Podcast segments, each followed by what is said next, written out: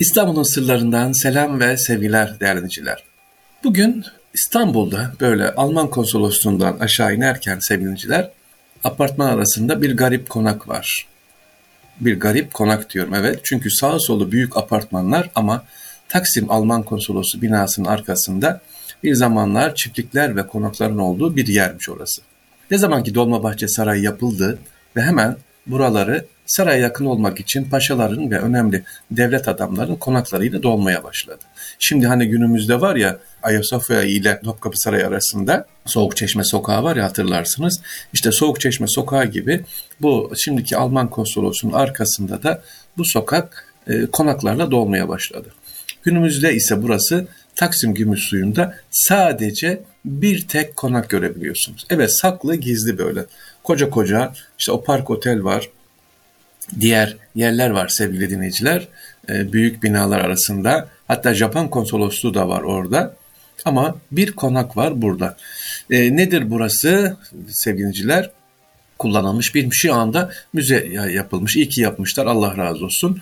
Burası 1929 bunalımında e, özellikle o para hani dünyada çünkü ekonomi sıkıntı vardı ya sevgiliciler. Buradaki tüm konaklar yıkılmış, apartman yapılmış para için efendim. İşte bugün size tavsiye ettiğim görebileceğiniz Ercüment Kalmık Müzesi olarak kullanılan bu binanın hikayesini anlatacağım efendim. Günümüzde saray arkası sokağı diye bilinir. Saray arkası yani Dolmabahçe'nin arkası No 35-37'de yer alan bu tarihi yapı açıktır. Zile basıp içeri girebilirsiniz sevgili dinciler, görebilirsiniz. Binanın sahibi kimmiş derseniz Naxos adasından İstanbul'a gelen ve tünelde bir konfeksiyon mağazası açan Nikola Skarlatos kardeşler tarafından 1920'de bir Osmanlı paşasından satın alınmış. Heh, binanın hikayesi burada başlıyor. Yani ilk bilinen.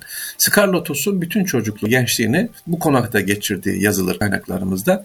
Ee, Robert Koleji'nde hocalık yapmış ve daha sonra mübadeleden sonra Atina'ya yerleşmiş. Oğlu Mikhail Skarlatos'un aktardığı bilgilere göre mağaza 1920-30 yıllarında gelişerek büyümüş ancak 1929'da başlayan ekonomik e, buhran nedeniyle 1935'te kapanmış ardından da konak elden çıkarılmış satılmış. İşte bakın hani Yunus Emre ne diyor? Mal sahibi mülk sahibi. Hani bunun ilk sahibi mal da yalan mülk de yalan var da biraz sen oyola. Ee, sevgiliciler o arada birçok İstanbul'da konaklar, evler hatta yalılar Boğaz'ın yalısı da yer değiştiriyor.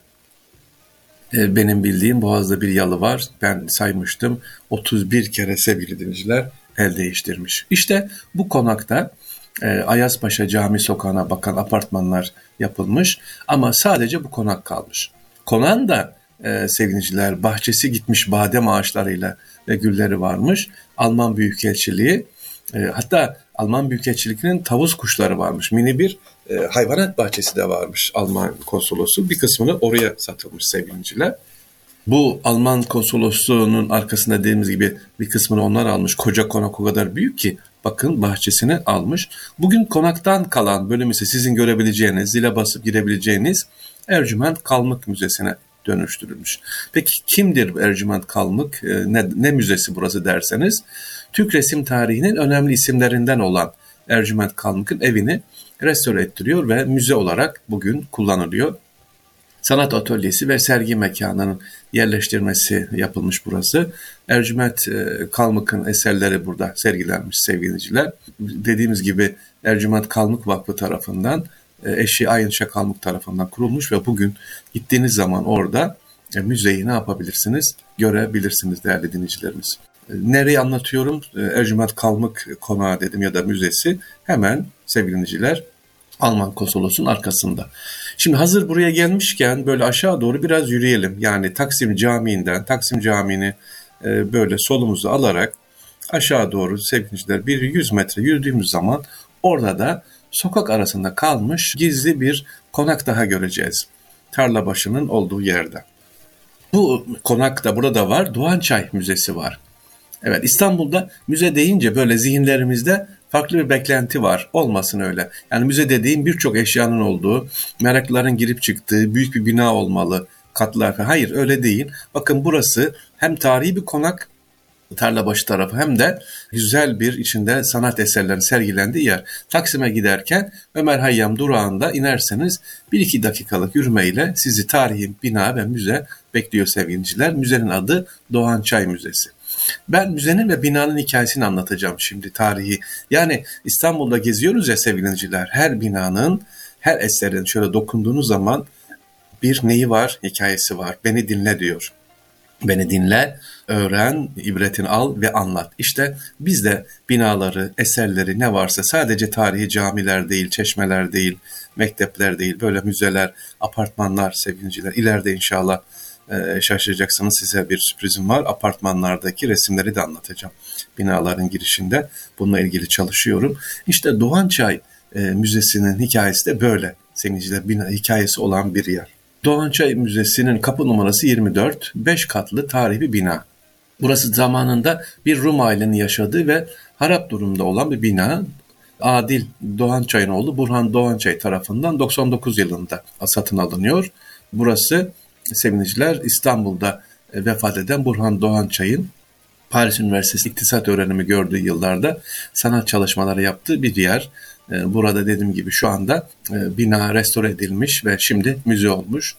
E, bu binayı peki neden görmeliyiz? Doğançay Müzesi binası seviciler o dönemde Art Nouveau dediğimiz sanat akımı yani o mimari tarzda yapılmış. Bunun da yani o bölgede görebileceğiniz e, örnek miyim? Özellikle mimarlık okuyan, inşaat mühendisi okuyan sevgili gençler İstanbul'da hangi mimari akımda hangi bina var diyorsanız işte bunu da dedi az önce bahsettiğim Taksim'deki müzenin olduğu konak, onu görebilirsiniz bir kısmı. Üç farklı mimariyle yapılmış. Bir tanesi de burası Doğançay Müzesi. E, müze Beyoğlu Sevinciler Hüseyin Ağa mahallesinde bulunuyor. Burhan Doğançay dediğim gibi 1929 yılında doğmuş, tanınmış ressam Adil Doğançay'ın oğlu olarak dünyaya gelmiş. Bugün Doğançay Müzesi'nde Burhan Doğançay'ın resmettiği eserleri ve İstanbul şehrinden esinlendiği fotoğraflar içeren 97 adet koleksiyon var. Ayrıca babası olan Adil Doğançay resmettiği 43 sanat eseri de yer alıyor. Şimdi resimler var. Normalde miras kalır resimler ne yapılır? Satılır. Ama satmamış babasının ve kendi resimlerini çok değerli eserler burada sergileniyor.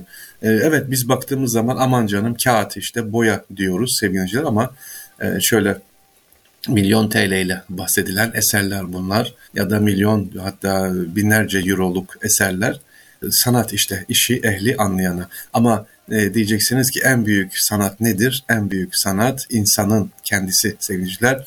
En büyük sanatçı da Rabbimiz Halık, yaratan El Musavvır ismiyle esmasıyla Allah Celle Celal bizi yaratmış biziz.